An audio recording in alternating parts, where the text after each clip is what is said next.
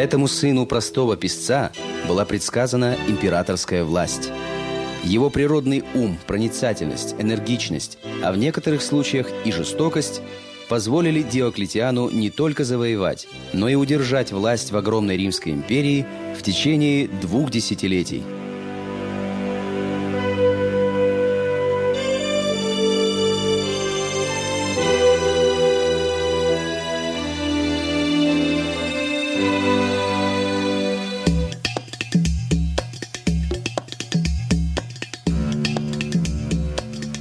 Будущий император Диоклетиан Гай Аврелий Валерий был родом из Далмации, входившей в состав римской провинции Паннония.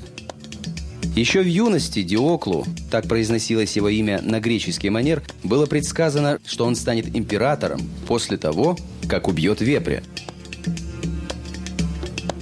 Чтобы приблизить исполнение пророчества, юноша занялся охотой и лишил жизни не одно животное – Однако императорский трон по-прежнему доставался другим, так называемым солдатским императорам, которые благодаря поддержке древнеримских солдат-легионеров молниеносно достигали власти, но вскоре, лишившись их поддержки, погибали жестокой смертью. Диокол преданно служил Риму и, веря в пророчество, ждал своего часа. В 284 году легионеры организовали заговор против юного императора Нумериона. В его убийстве подозревали претарианца Апра.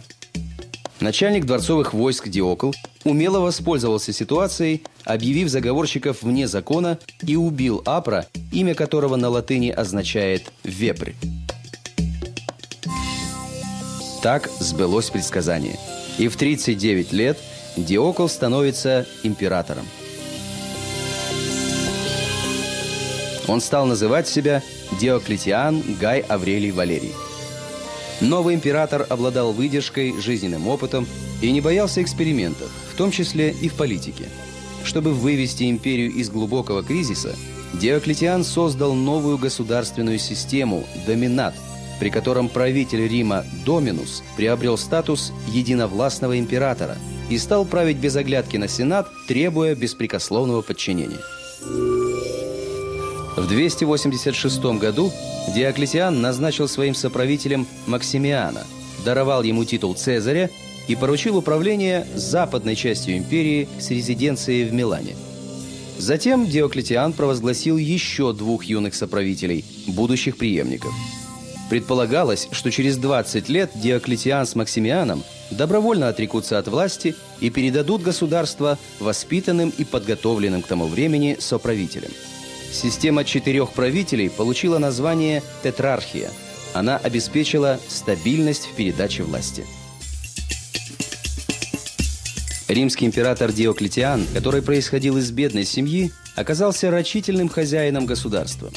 Его денежная реформа и новая система сбора налогов обеспечивала стабильное пополнение казны. Император издал эдикт о стабильном жаловании и твердых ценах. За продажу товаров выше установленных цен полагалось наказание вплоть до смертной казни. На рынках установили плахи, и палачи всегда были готовы казнить спекулянта. В Антиохии, куда император переместил столицу, стали возводить храмы, зернохранилища, мастерские по производству оружия и термы, общественные бани, где также проводились философские диспуты, выступления поэтов и занятия спортом. Несколько лет Диоклетиан провел в беспрерывных пограничных войнах. Он успешно подавил восстание в Египте, воевал с сарматами, а предпринятая им военная реформа сделала римскую армию более подвижной и дееспособной.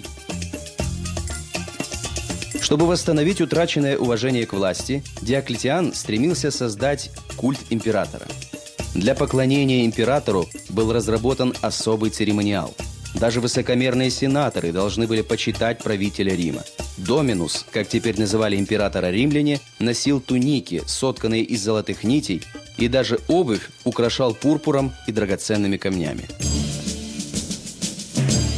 Диоклетиан возобновил преследование христиан, хотя его жена и дочь принадлежали к этой вере.